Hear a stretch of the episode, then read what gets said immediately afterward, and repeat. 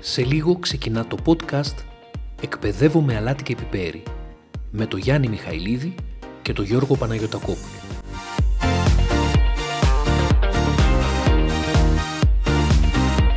Γεια σου Γιάννη. Γεια σου Γιώργο.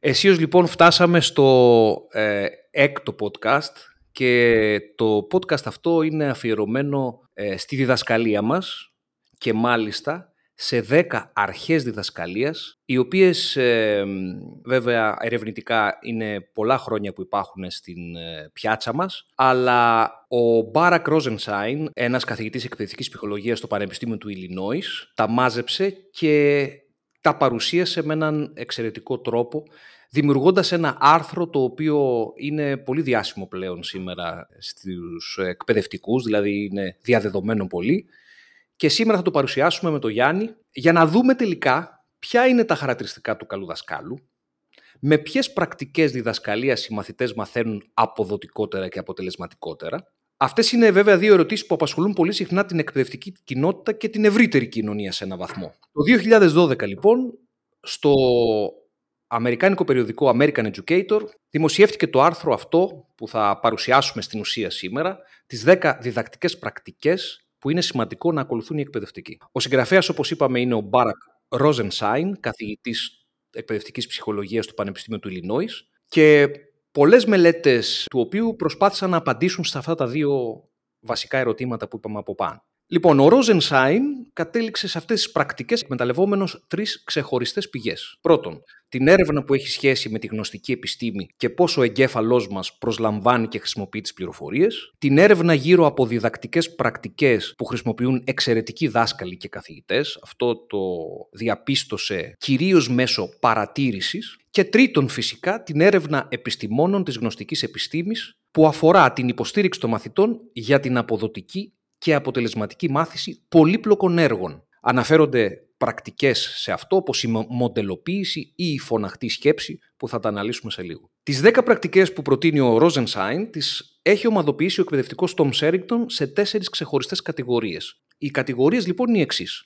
Παρουσίαση των ενιών, παροχή μοντέλου σκέψης και πράξης, διδακτική μέσω ερωτήσεων, εξάσκηση των μαθητών και επανάληψη του προσμάθηση υλικού. Να πω όμως Γιάννη, ότι πριν ξεκινήσουμε αυτό το ταξίδι στις 10 αρχές διδασκαλίας, να πούμε ότι οι διδακτικές πρακτικές που αναφέρει ο Ρόζενσάιν έχουν δασκαλοκεντρική προσέγγιση. Δηλαδή ο δάσκαλος ή ο καθηγητής παρουσιάζει το υλικό, ελέγχει τους μαθητές την ώρα του μαθήματος, καθοδηγεί τους μαθητές στην πρακτική τους και γενικότερα δίνει το ρυθμό της παρουσίασης και αξιολογεί τη μάθηση. Βέβαια κάπου ο Ρόζενσάιν αναφέρει και την περίπτωση της ομαδοσυνεργατικής διδασκαλίας πάντοτε όμως με υψηλή καθοδήγηση. Θα ξεκινήσουμε με την πρώτη κατηγορία, την παρουσίαση των ενιών από τον εκπαιδευτικό και την μοντελοποίηση. Σε αυτή την κατηγορία υπάρχουν τρεις διδακτικές, σημαντικές διδακτικές πρακτικές που προτείνει ο Ρόζενσάιν. Πρώτον, παρουσίαση νέων ενιών με μικρά βήματα και εξάσκηση των μαθητών μετά από κάθε βήμα. Δεύτερον, πρέπει να παρέχεται το μοντέλο σκέψης και πράξης στους μαθητές. Και τρίτον, πρέπει να παρέχεται βοήθεια με τη μορφή σκαλωσιάς. Λοιπόν, πάμε τώρα στην παρουσίαση νέων ενιών σε μικρά βήματα. Γιατί είναι αναγκαία. Αυτό προέρχεται κυρίως από την γνωστική επιστήμη. Το γνωστικό μας σύστημα δεν μπορεί να ενσωματώσει νέες γνώσεις όταν αυτές παρουσιάζονται στον άνθρωπο καταιγιστικά. Δηλαδή, για να μπορέσουμε να ενσωματώσουμε αυτά τα οποία βιώνουμε στο μνημονικό μας σύστημα, αυτό μπορεί να γίνει βέλτιστα μόνο όταν οι έννοιες και οι διαδικασίες παρουσιάζονται σε μικρές δόσεις. Επιπλέον, λέει ο Ρόζενσάιν ότι αν υπάρχει διαδικαστική γνώση που απαιτείται να μαθευτεί, αυτή χρειάζεται εξάσκηση αμέσως μετά. Όχι μετά την επόμενη μέρα ή τη μεθεπόμενη μέρα. Οπότε, δεν παρουσιάζουμε καταιγιστικά έννοιες και διαδικασίες. Γιατί δεν αντέχει το μνημονικό σύστημα του μαθητή να τις κατανοήσει και κατ' επέκταση να τις αφομοιώσει. Ούτε τις παρουσιάζουμε όλες μαζί, όπως είπα, και μετά κάνουμε παραδείγματα. Αυτό λοιπόν είναι ιδιαίτερα σημαντικό. Γιάννη, πάνω σε αυτό, τι λες εσύ από τη διδακτική σου εμπειρία; Ναι, αυτό έτσι για να το πούμε και λίγο πιο πρακτικά, ας πούμε ότι θέλουμε να διδάξουμε την ε, πρόσθεση κλασμάτων, ετερονίμων κλασμάτων. Να θυμίσω ότι ετερόνιμα κλάσματα είναι τα κλάσματα που έχουν διαφορετικούς παρονομαστέ. Δεν είναι δυνατόν να εξηγήσεις όλη τη διαδικασία και να περιμένεις ότι τα παιδιά θα την κάνουν αμέσως ένα μάθημα. Γιατί για να, για να προσθέσεις δύο κλάσματα θα πρέπει να βρεις το ελάχιστο κοινό πολλαπλάσιο, να τα μετατρέψεις σε ομώνυμα και μετά να προσθέσεις τα ομώνυμα κλάσματα. Είναι τρεις διαφορετικές διαδικασίες. Αυτό, αυτή η αρχή τι λέει, ότι θα, θα πρέπει τουλάχιστον να τους πάει σε τρία βήματα. Να ασχοληθείς πρώτα να μάθουν καλά, να μάθουν να το κάνουν πάρα πολύ γρήγορα, αυτόματα, να υπολογίζουν το ελάχιστο κοινό πολλαπλάσιο αριθμών. Μόλις το κατακτήσουν αυτό, πας στο επόμενο βήμα. Ποιο είναι να προσθέτουν ομώνυμα κλάσματα. Φαίνεται απλό, αλλά πρέπει να γίνει μια εξάσκηση. Να το κατανοήσουν γιατί τα προσθέτεις όπως τα προσθέτεις και μετά να κάνεις μια εξάσκηση για να τους έρθει στα παιδιά να, είναι και αυτή, να γίνει και αυτή μια αυτόματη διαδικασία. Μετά να εξασκηθούν στη μετατροπή των κλασμάτων και μετά τα ενώνεις όλα αυτά. Και μάλιστα εδώ να τονίσω ότι μια βασική διαφορά της ειδικής αγωγής από τη γενική είναι ότι στην ειδική αγωγή το σπά την ύλη, γιατί για την ύλη μιλάμε τώρα την παρουσίαση της ύλης, σε ακόμα μικρότερα βήματα. Όταν δηλαδή ένας μαθητής δυσκολεύεται πολύ, ουσιαστικά τον πόνο όπλο που έχει στα χέρια σου, το, το πιο βασικό, το κεντρικό όπλο, είναι να το σπάσει σε ακόμα μικρότερα βήματα τη διαδικασία. Α πούμε, είχα πέρσι πρώτη δημοτικού. Συνήθως τα παιδιά θα τους πάρει λίγο χρόνο να θα καταλάβουν πώς θα διαβάζουν τις συλλαβές. Θα δουν το που και το ακ, θα πούνε πα. Και αμέσως, όταν θα δουν και τρία γράμματα, θα διαβάσουν εύκολα το στο, το πριν. Τα παιδιά όμως που δυσκολεύονται στην ανάγνωση δεν θα το πιάσουν. Εκεί πρέπει να το σπάσεις στο στόχο, να τα ασκήσεις, να μάθουν το στο, στα αστή. Μόλις μάθουμε το στου, να μάθουμε το σπου με το σκου, μετά να πας με το ρο, να μας διαβάζει το πρι, το κρά και τα λοιπά. Το σπάσε βηματάκια. Είναι μια πάρα πολύ βασική αρχή για να μπορέσεις να έχεις ε, καλά αποτελέσματα. Και φυσικά η, η συνέχεια είναι το δεύτερη, η δεύτερη αρχή η μοντελοποίηση, όπου εκεί ο δάσκαλος εξηγεί αναλυτικά τη διαδικασία. Αν θες δηλαδή να διδάξεις την κάθετη πρόσθεση, δεν αρκεί. Προφανώς τα παιδιά είναι δύσκολο να, την, ε, να το ανακαλύψουν αυτό, ούτε αρκεί απλά εσύ να μην μιλάς και απλά να, κάνει, να βάλεις κάποιους αριθμούς και τους προσθέτεις κάθετα. Πρέπει αναλυτικά να εξηγείς τι κάνεις, να με, τις, με τα λόγια σου να φανερώνεις τι σκέφτεσαι. Μπορεί να είναι αυτό μπορεί να εφαρμόσει την κάθετη διαίρεση. Μπορεί να το εφαρμόσεις πώς βρίσκουμε το υποκείμενο και το αντικείμενο, πώς γράφουμε περίληψη, πώς γράφουμε κείμενα, πώς ε, αναλύουμε μια ιστορική πηγή, πώς καταλαβαίνουμε μια ιστορική πηγή είναι πρωτογενής, δευτερογενής κτλ. Διάφορα πράγματα. Πρέπει ο εκπαιδευτικός αρκετές φορές να αναλύσει τον τρόπο με τον οποίο εργάζεται, σκέφτεται, να φανερώσει στα παιδιά, μιλώντας, τη σκέψη του. Και μάλιστα μια έτσι υποπερίπτωση αυτή που πιστεύω ότι ο εσύ Γιώργος Παντός και σαφώς περισσότερο από μένα είναι τα λιμένα παραδείγματα. Έτσι, γιατί σαν φυσικός από προβλήματα κάνεις πάρα πολλά και πιστεύω μπορείς να πεις αρκετά πράγματα σε αυτό. Ναι, να, πολύ ωραία αυτά που είπες και να συμπληρώσω ότι δεν είναι μόνο στο δημοτικό αυτή η διαδικασία που πρέπει να ακολουθείτε. Οτιδήποτε θέλουμε με κάποιο τρόπο να μάθει ένας εκπαιδευόμενος πρέπει να παρουσιαστεί με μικρά βήματα. Γιατί ο εκπαιδευόμενος στο αντικείμενο το οποίο διδάσκουμε είναι αρχάριος. Ο αρχάριος δεν έχει το σύστημα των γνώσεων, την οργάνωση, την ακρίβεια των γνώσεων για να μπορέσει να λειτουργήσει και να μάθει αυτά τα καινούργια πράγματα όταν τα προσφέρουμε καταιγιστικά. Ένας έμπειρος όμως μπορεί να παρακολουθήσει, ένας αρχάριος όχι. Και αυτό δεν έχει να κάνει, όπως είπαμε, με το δημοτικό, έχει να κάνει με το γυμνάσιο, με το λύκειο, έχει να κάνει με οτιδήποτε μαθαίνει ένας οποιοδήποτε άνθρωπος. Να επανέλθω λοιπόν στο μοντέλο σκέψης, να επιμείνω λίγο σε αυτό το που είπες φωναχτή σκέψη. Πράγματι, ο εκπαιδευτικός μοντελοποιεί τον τρόπο με τον οποίο ε, λύνει ένα πρόβλημα, δείχνει τον τρόπο με τον οποίο σκέφτεται για να μπορέσει να ακολουθήσει και ο αρχάριος, ο μαθητής δηλαδή, αυτόν τον τρόπο σκέψης. Και όσον αφορά στο λιμένο παράδειγμα, πράγματι το λιμένο παράδειγμα η έρευνα αποδεικνύει ότι είναι ένα σπουδαίο εργαλείο. Να πω όμως και κάτι ακόμα. Ένα συχνό λάθος που κάνουν πολλοί εκπαιδευτικοί είναι ότι στα μαθήματα, μαθηματικά, φυσική χημεία που θέλουν διαδικασίες δηλαδή ή ακόμα και δημιουργία περίληψης στα φιλολογικά μαθήματα, στην νεοελληνική λογοτεχνία. Οι εκπαιδευτικοί αυτοί κάνουν τη θεωρία, όποια θεωρία κάνουν, και μετά βάζουν ασκήσεις για το σπίτι, περιμένοντας οι μαθητές μέσα από τις ασκήσεις αυτές να λύσουν μόνοι τους τις ασκήσεις αυτές και να μάθουν μόνοι τους τις διαδικασίες. Δεν είναι τόσο αποδοτικό αυτό, δηλαδή στην ουσία ανακαλύπτει μόνος του ο μαθητής τις διαδικασίες αυτές. Δεν είναι τόσο αποδοτικό αυτό. Θα τις διδάξουμε τις διαδικασίες ρητά. Δηλαδή η διαδικαστική γνώση που χρειάζεται να πάρει ο μαθητής θα πρέπει να διδαχτεί ρητά. Ένας τρόπος λοιπόν είναι Βάζουμε μέσα στην τάξη. Βάζουμε το λιμένο παράδειγμα και το λύνουμε εμείς με φωναχτή σκέψη. Δεν χρειάζεται να είναι κανένα τεράστιο λιμένο παράδειγμα. Στη συνέχεια βάζουμε ένα επόμενο λιμένο παράδειγμα. Μπορεί εμείς σε κάποιο ερώτημα να κάνουμε την αρχή και αφήνουμε τους μαθητές να συνεχίσουν. Στο μεθεπόμενο λιμένο παράδειγμα θα βάλουμε στους μαθητές να κάνουν το λιμένο παράδειγμα, να το λύσουν και εμείς θα είμαστε εκεί να υποστηρίξουμε. Θα περνάμε πάνω από τους μαθητές να βλέπουμε γύρω-γύρω, μια άλλη πρακτική που θα τη δούμε και σε λίγο επίσης. Θα περνάμε γύρω από τους μαθητές να μπορέσουν να φτάσουν σε αυτό που λέμε τη δυνατότητα να εξασκούνται μόνοι τους και να μπορούν να παράγουν μόνοι τους λύση ή τέλος πάντων να βρίσκουν τα πράγματα όπως πρέπει να τα βρουν. Οπότε το μοντέλο και το λιμένο παράδειγμα είναι ιδιαίτερα σημαντικά. Να πάμε λοιπόν και στην τρίτη πρακτική που αναφέρεται σε αυτήν την κατηγορία, είναι η παροχή βοήθειας με τη μορφή σκαλωσιάς. Δηλαδή την παροχή βοήθειας από τον εκπαιδευτικό πιο εντατικά στην αρχή, στη συνέχεια αυτή η βοήθεια λιγοστεύει, μέχρι να μπορεί μόνος του μαθητής να χρησιμοποιεί αποδοτικές διαδικασίες σκέψης και να λύνει προβλήματα μόνος του. Είναι αυτό που είπα προηγουμένως με το λιμένο παράδειγμα, με τα λιμένα παραδείγματα. Τα τρία λιμένα παραδείγματα στη σειρά που να τονίσω ότι πρέπει να είναι παρεμφερή. Δεν μπορεί να λύσεις ένα λιμένο παράδειγμα και το επόμενο μετά που θα βάλεις να είναι κάτι άλλο ή να έχει εντελώς διαφορετικές διαδικασίες. Πρέπει να είναι πολύ κοντά.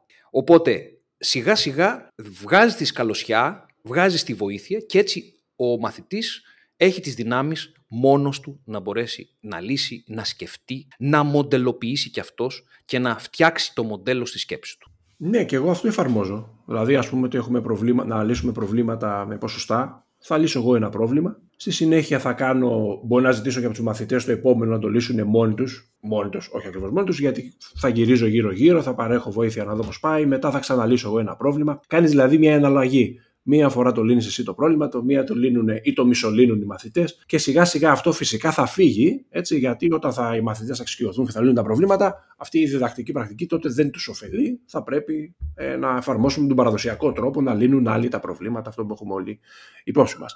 Τώρα, όσον αφορά τη σκαλωσιά, αυτή μπορεί να επιτευχθεί με αρκετούς τρόπους. Δηλαδή, για παράδειγμα, ε, μπορείς να αναρτήσεις κάτι στον πίνακα για να γυρίζουν οι μαθητές να κοιτάνε. Παράδειγμα, κολλάμε στον τοίχο πώς ρωτάμε για να βρούμε το υποκείμενο. Κολλάμε στον τοίχο τις ερωτήσεις που κάνουμε για να βρούμε το αντικείμενο. Μπορούμε να κολλήσουμε στον τοίχο κειμενικούς δείκτε. Πώς ξεκινάμε όταν θέλουμε να πούμε ένα συμπέρασμα. Λέξεις δηλαδή όπως επομένως, συνεπώς. Άρα να ξέρουν οι μαθητές ότι αν κάπου μπλοκάρουν, μπορούν να κοιτάξουν γρήγορα στον τοίχο και να τους ε, έρθει, να τους έρθουν στη μνήμη αυτά που χρειάζονται. Γιατί όταν ξεκινάμε να μάθουμε κάτι, κουραζόμαστε πάρα πολύ γνωστικά, η μνήμη εργασίας φορτώνει, δεν είναι δυνατόν οι μαθητές να θυμούνται όλα και είναι μια πολύ εύκολη λύση και για μας να κοιτούν κάπου για να παίρνουν πληροφορίες. Αλλά όταν πλέον αυτό αρχίζει και αυτοματοποιείται και βλέπουμε ότι το σύνολο της τάξης έχει κατακτήσει το στόχο, καλό είναι να φεύγουν. Έτσι κι αλλιώς και οι ίδιοι οι μαθητές δεν θα γυρίζουν να, να κοιτάξουν, ε, γιατί θα τους έρχονται στο νου. Είναι μια πολύ καλή τακτική και ουσιαστικά με αυτή την τακτική κλείσαμε το πρώτο κομμάτι που είναι η παρουσίαση των ενιών. Το επόμενο είναι οι ερωτήσεις. Πώς αξιοποιούμε τις ερωτήσεις στη διδασκαλία. Εδώ ο Ρόζεν ε, προτείνει δύο αρχές. Η πρώτη αρχή είναι ότι πρέπει να κάνουμε πολλές ερωτήσεις. Πολλές ερωτήσεις ουσιαστικά να προσπαθούν να τις απαντήσουν όλοι οι μαθητές. Όχι να κάνουμε πολλές ερωτήσεις και να απαντάνε μόνιμα ένας, δύο, τρεις μαθητές. Αλλά πρέπει με κάποιο τρόπο να κινητοποιούνται όλοι οι μαθητές. Πώς γίνεται αυτό. Με διάφορους τρόπους και ανάλογα με τις συνθήκες, πώς είναι οργανωμένο το μάθημα εκείνη τη στιγμή, επιλέγουμε κάποιον από αυτόν. Δεν βολεύουν πάντα όλοι οι τρόποι. Ένας απλός τρόπος είναι να θέσουμε μια ερώτηση και να απαντήσουν γραπτός όλοι οι μαθητέ. Κοιτάμε ενδεικτικά κάποιες απαντήσεις και παρέχουμε μια ανατροφοδότηση για το ποια είναι η σωστή απάντηση. Προφανώς εδώ θα πρέπει οι μαθητέ να γράψουν ένα μικρό κείμενο. Να τονίσω κάτι, το έχουμε ξαναπεί και σε άλλο podcast. Οι ερωτήσεις δεν είναι να αφορούν μόνο ε, γεγονότα και απλές πληροφορίες του τύπου πότε έγινε η άλωση της Κωνσταντινούπολης. Μπορούμε να ζητήσουμε να περιγράψουν σύντομα τη διαδικασία της φωτοσύνθεσης, να ζητήσουμε αιτίες, για ποιο λόγο κέρδισαν ε, οι Αθηναίοι στη μάχη του Μαραθώνα κτλ. κτλ.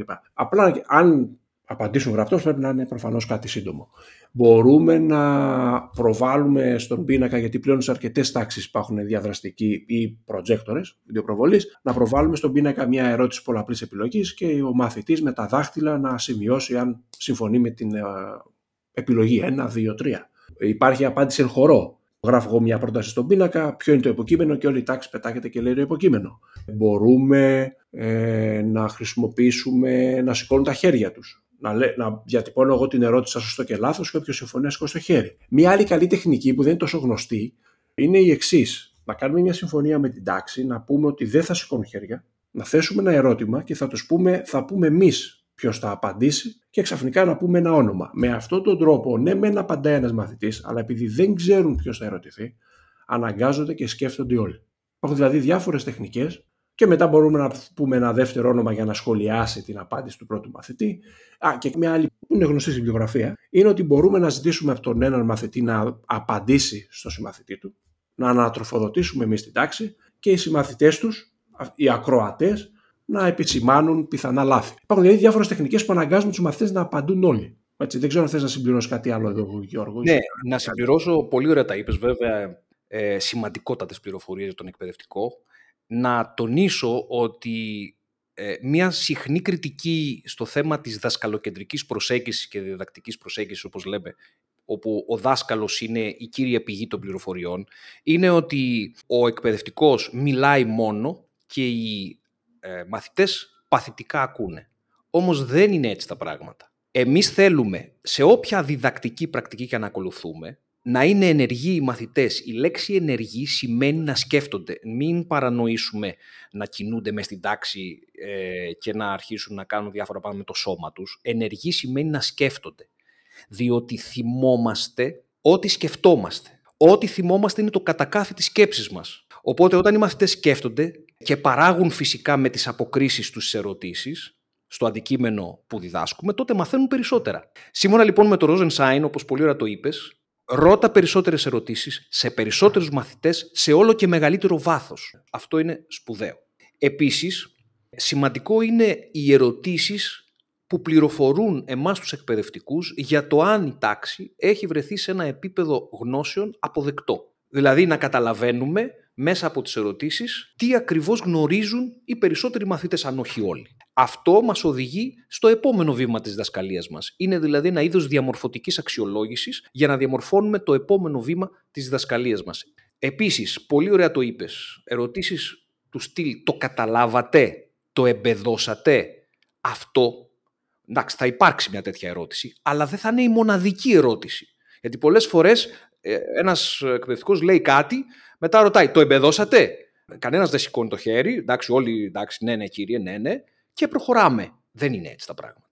Και φυσικά οι ερωτήσεις διαδικασιών, πώς το σκέφτηκες αυτό, πώς έφτασες σε αυτό το συμπέρασμα, ποια διαδικασία σκέψης ακολούθησες, πώς μπορείς εναλλακτικά να σκεφτείς για να καταλήξεις το ίδιο συμπέρασμα, είναι πολύ ουσιαστικές ερωτήσεις για να μπορέσεις να διευκρινίσεις αν τελικά αυτό που έχεις στο μυαλό του δεν είναι απλά ένα ναι ή ένα όχι, αλλά είναι όλη η διαδικασία που προέκυψε στη συνέχεια η απάντησή του. Τα είπες βέβαια και πολύ ωραία πώς μπορούμε να ενεργοποιήσουμε πολλούς μαθητές. Ε, νομίζω ότι μπορούμε να προχωρήσουμε στην επόμενη κατηγορία, εξάσκηση των μαθητών, όπου εκεί περιλαμβάνονται η καθοδήγηση της εξάσκησης από τον εκπαιδευτικό, η απόκτηση ψηλού ποσοστού επιτυχίας στην εξάσκηση και η ανεξάρτητη εξάσκηση από τον μαθητή. Εδώ λοιπόν η πιο πετυχημένη εκπαιδευτική είναι πολύ κοντά στους μαθητές στις αρχικές τους προσπάθειες εξάσκησης. Το είπαμε και στην αρχή ότι μετά από κάθε βήμα πρέπει οπωσδήποτε ο μαθητής να εξασκείται σε αυτό το βήμα. Να μην τελειώνουμε όλοι μας την, την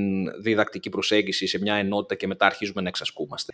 Έτσι λοιπόν, όταν ο εκπαιδευτικός είναι κοντά κατά τη διάρκεια της εξάσκησης, της αρχικής εξάσκησης τουλάχιστον, ο μαθητής αποκτά αυτοπεποίθηση και έτσι κάνει λιγότερα λάθη. Δεν πρέπει να κάνει υπερβολικά πολλά λάθη. Πρέπει να νιώθει πραγματικά τον δάσκαλό του, τον εκπαιδευτικό, κοντά του. Στο πρώτο αυτό στάδιο, οι εκπαιδευτικοί παρέχουν πλούσια ανατροφοδότηση και ισχυρή καθοδήγηση. Οπότε, μέσω αυτής της πρακτικής αυξάνεται η αυτοικανότητα των μαθητών και είναι φυσιολογικό αυτό να οδηγεί στην αύξηση της μετέπειτα προσπάθειας. Δηλαδή, νιώθουν ικανοί από την αρχή. Επίσης, ο Ρόζεν Σάιν αναφέρει ότι πρέπει οι ερωτήσεις και οι, οι διάφορες εργασίες εξάσκηση να δίνουν μια ένα ποσοστό επιτυχίας γύρω στο 80%. Δηλαδή να μην είναι πολύ δύσκολες, οπότε δεν, μπορεί, δεν μπορούν αυτές τις συγκεκριμένες ερωτήσεις ή εργασίες ε, να τις απαντήσουν ή να μην είναι πολύ εύκολες. Γιατί τότε δεν μαθαίνουν. Επιβεβαιώνουν μερικές φορές βέβαια.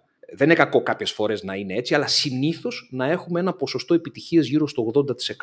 Με αυτόν τον λοιπόν τον τρόπο γίνονται πιο ενδιαφέρουσες αφού υπάρχει μεγαλύτερη πρόκληση, ενώ ταυτόχρονα μαθαίνουν κιόλα. Και το τρίτο σημαντικό, για να έτσι ολοκληρώσω αυτό το κομμάτι και να πεις και εσύ, είναι η ανεξάρτητη εξάσκηση από το μαθητή όπου στο τελευταίο στάδιο, μετά από την πρακτική εξάσκησης, στο τελευταίο στάδιο ο μαθητής πρέπει μόνος να μπορεί να ανταπεξέλθει σε εργασίες οι οποίες του δίνουν τη δυνατότητα επιπλέον να εξασκήσει αυτά που έμαθε, ώστε να φτάσουμε σε αυτό που λέμε αυτοματισμό, να αποκτήσει μια πολύ μεγάλη ευχέρεια. Σύμφωνα με το Rosenstein, σε αυτή την περίπτωση μπορεί να, να βάλουμε το, το παράδειγμα, όπως είπες στο λιμένο, και να γυρίζουμε γύρω-γύρω ε, από τους μαθητές και μπορεί να χρειάζεται περίπου 30 δευτερόλεπτα να μένουμε ή και λιγότερο. Το αναφέρει αυτό ο Rosenstein.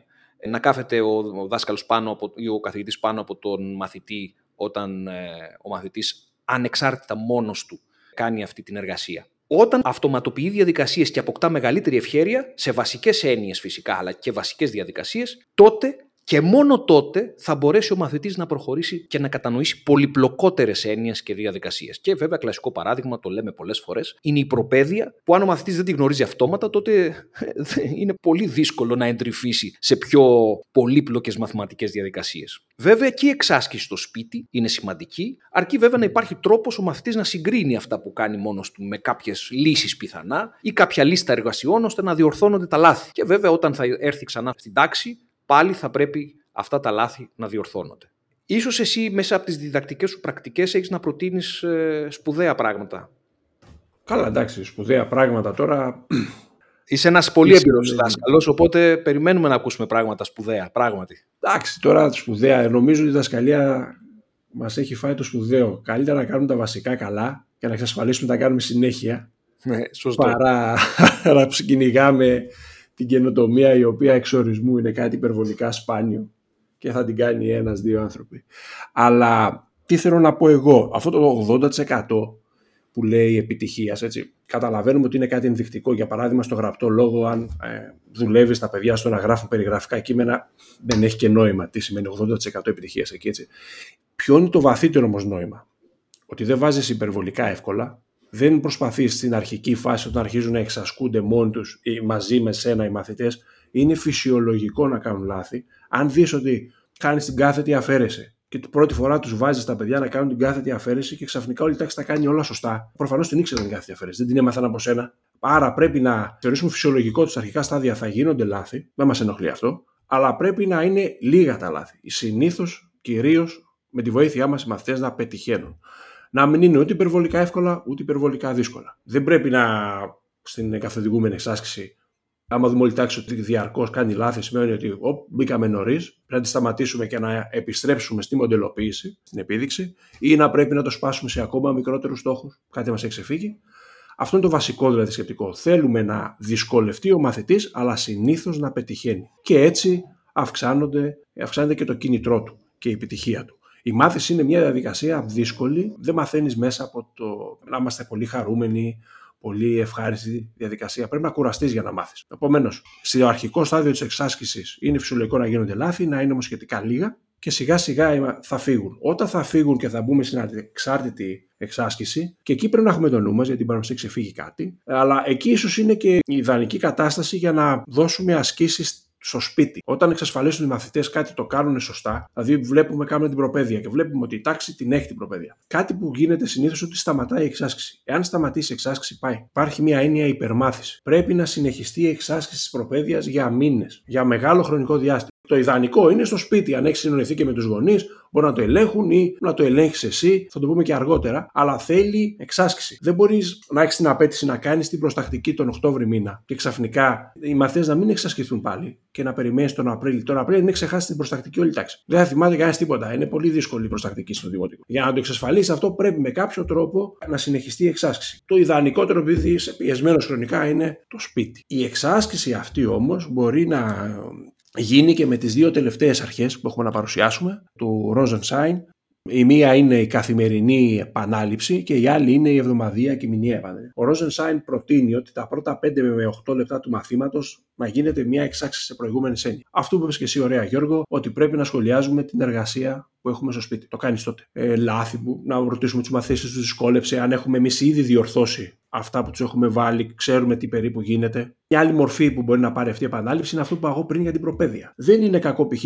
στην Τρίτη, στην Τετάρτη Δημοτικού το πρώτο πεντάλεπτο των μαθηματικών να αφιερωθεί στο να δουλεύουν οι μαθητές στην προπαίδεια και έτσι σιγά σιγά θα την κατακτήσουν και θα την μάθουν κάπου απ' έξω. Και όχι μόνο την προπαίδεια, είναι και άλλα πράγματα στην πρώτη, που δεν τα ξέρει ο κόσμος. Α πούμε στην πρώτη δημοτικού, πρώτη Δευτέρα δημοτικού, ένας στόχος είναι να μάθεις απ' έξω το 5 και 3 τι κάνει 8. Το 5 μείον 2 τι κάνει 3. Αυτά τα ξέρουμε απ' έξω εμείς. Τότε τα μάθαμε. Και εκεί δεν είναι κακό στην πρώτη και στη Δευτέρα δημοτικού το πρώτο πεντάλεπτο να αφιερωθεί σε τέτοιες πράξεις. Στο 8 και 7, 13 μείον 6, σε αυτό το είδο τις πράξεις, που είναι τα θεμέλια για τα μετέπειτα πράγματα. Ε, Επίσης, είναι δυνατόν, είναι ιδανική μορφή ε, επανάληψης παίρνουμε έκτη δημοτικού και έχουμε ένα κείμενο στο οποίο μιλάει για τον Παρθενώνα. Τον Παρθενώνα τα παιδιά τον έχουν κάνει στην ιστορία στην Τετάρτη Δημοτικού. Το πρώτο πεντάλεπτο προφανώς θα το αφιερώσουμε να θυμίσουμε κάποια πράγματα από την ιστορία της Τετάρτης. Γιατί αλλιώς δεν θα καταλάβει κανένας τίποτα. Αυτό το πεντάλεπτο στην ιστορία, στη βιολογία, είναι καλό να γίνονται ερωτήσεις από προηγούμενα μαθήματα. Δηλαδή να να ρωτήσεις τι είναι το DNA, τι είναι η μύτωση, τι είναι η φωτοσύνθεση. Είναι βασικές έννοιες που πρέπει να τις ξέρεις και κατακτώνται μέσα από αυτή τη διαρκή επανάληψη. Δεν ξέρω, Γιώργο, αν έχεις τι άλλο κάνεις εσύ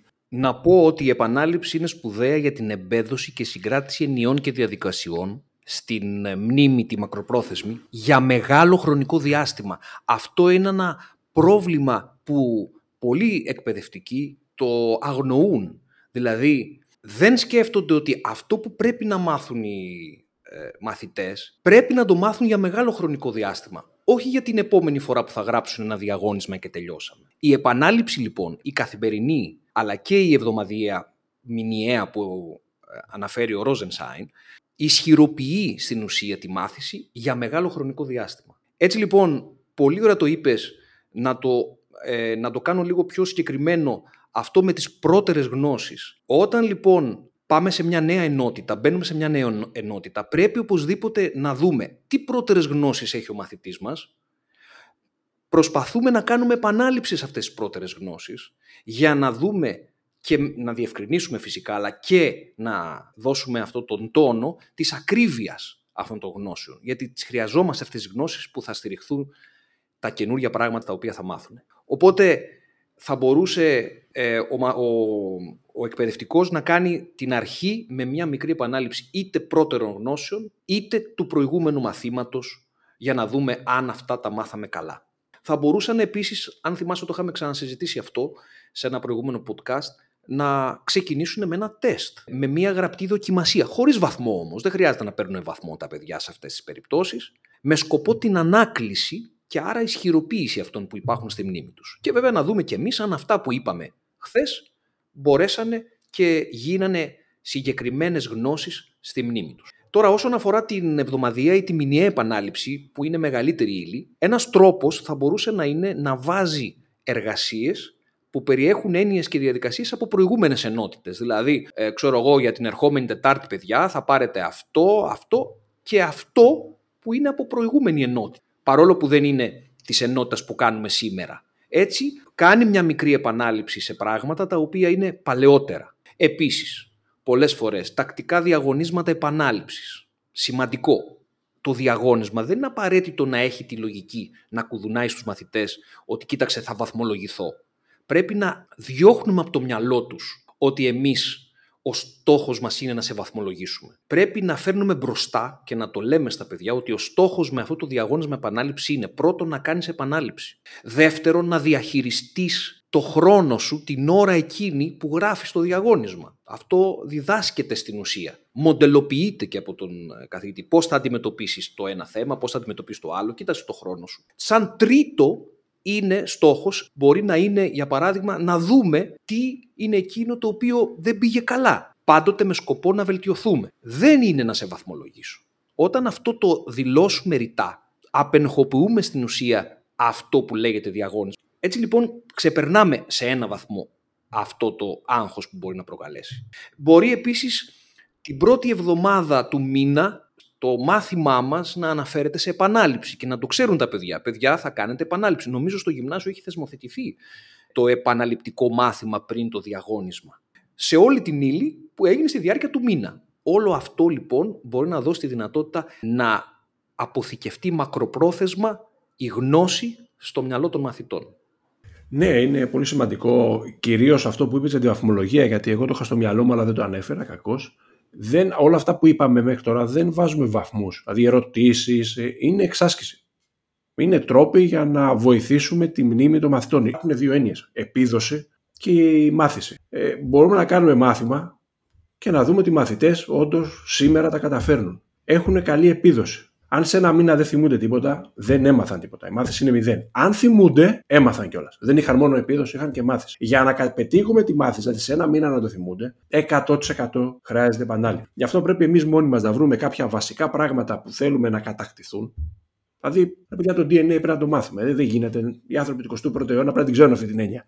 Πώς ο πιο απλός τρόπος είναι να ρωτάς κάθε τόσο τους μαθητές είναι το DNA. Το λέω λίγο απλοϊκά. Κάποιος βιολόγος θα το πει προφανώς στο γυμνάσιο και στο Λύκειο πολύ πλοκότερα. Αλλά καταλαβαίνω ότι υπάρχουν βασικές έννοιες. Δεν μπορεί να μην ξέρεις τώρα τίποτα για τη μάχη των θερμοπυλών. Μα τη συναντάς κάθε τόσο θα συναντήσεις το Λεωνίδα. Πρέπει να ξέρεις κάποια βασικά πράγματα. Δεν είναι μετέξτο στον πολιτισμό μετά της χώρας, στην κουλτούρα της χώρας. Ο πιο απλός τρόπος είναι αυτές οι επαναλήψεις. Οι οποίες όμως είναι ανέμακτε, δεν έχουν βαθμό. Είναι ασκήσεις. Είναι όταν μαθαίνεις ποδήλατο, δεν σου βάζει κανένας βαθμό επειδή έπεσες. Αυτό το πράγμα κάνει μια εξάσκηση. Βεβαίως εδώ να πω κάτι. Καλά τα λέει ο Ρόζενσάιν για εβδομαδία και μηνιαία επανάληψη. Αυτό προφανώς δεν είναι πάντα εφικτό. Όταν ένα μάθημα είναι μονόωρο. Ε, θα σου πει όλα τι μου λε, φίλε, τώρα μία φορά τη βδομάδα κάνω.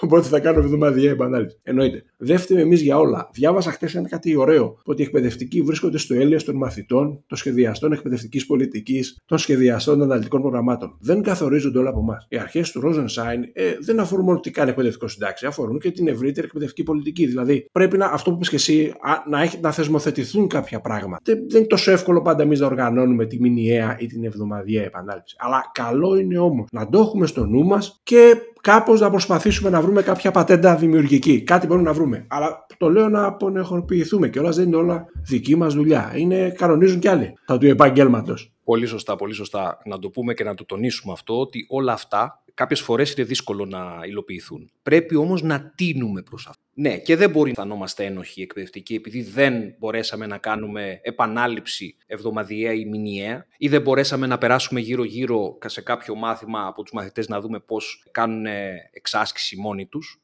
Είναι προφανές αυτό. Αλλά στο μυαλό μας πρέπει να έχουμε κάποιες διδακτικές πρακτικές οι οποίες να λειτουργούν. Και αυτό ακριβώς είναι και το πνεύμα αυτού του, αυτής της σειράς των podcast που κάνουμε πάνω σε εκπαιδευτικά θέματα. Το αλάτι και το πιπέρι θα το ρίχνουμε όποτε μπορούμε να το ρίχνουμε στην διδασκαλία μας. Μπορούμε να κάνουμε μια επανάληψη έτσι για να χρησιμοποιήσουμε και το, την πρακτική του Ρόζενσάιν, να πούμε ξανά έτσι τις 10 πρακτικές που προτείνει ο Ρόζενσάιν, να τις επαναλάβουμε, να μείνουν στο μυαλό των εκπαιδευτικών ε, των ακροατών μας. Φυσικά εμείς στα blog μας θα αναρτήσουμε αυτές τις συγκεκριμένες ε, ε, πρακτικές, θα βάλουμε και βιβλιογραφία, να δουν και να διαβάσουν και μόνοι τους αυτά που γράφει ο Ρόζενσάιν. Λοιπόν, ξεκινάμε παρουσίαση νέων ενιών και διαδικασιών με μικρά βήματα και εξάσκηση των μαθητών μετά από κάθε βήμα. Δεύτερον, παροχή μοντέλου σκέψης και πράξης. Και βέβαια τρίτον, παροχή βοήθειας με τη μορφή σκαλωσιάς. Σιγά σιγά σιγά σιγά απομακρύνουμε τη σκαλωσιά για να είναι πιο ανεξάρτητος ο, ο μαθητής. Η δεύτερη κατηγορία περιλαμβάνει άλλες δύο περιπτώσεις.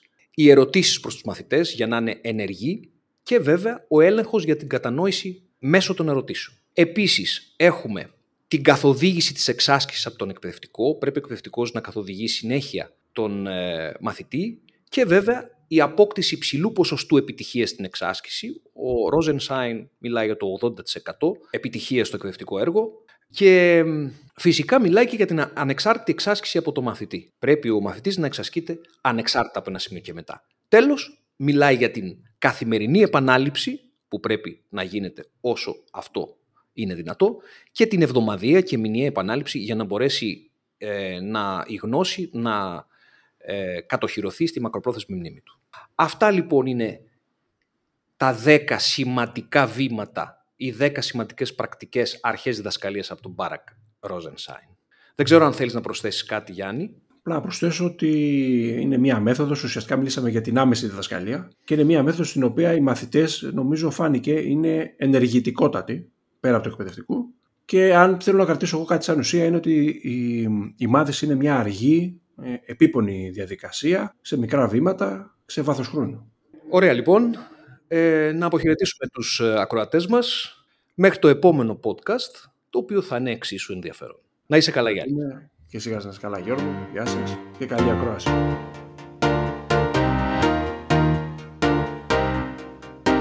Ήταν ένα επεισόδιο του Διδάσκω με αλάτι και πιπέρι. Σας ευχαριστούμε που ήσασταν μαζί μας. Ραντεβού στο επόμενο podcast όπου θα αναλύσουμε ένα ακόμη ενδιαφέρον εκπαιδευτικό θέμα. Αν θέλετε να μας ακούτε, ακολουθήστε το «Διδάσκω με αλάτι και πιπέρι» στο Spotify καθώς και στα Google και Apple Podcasts.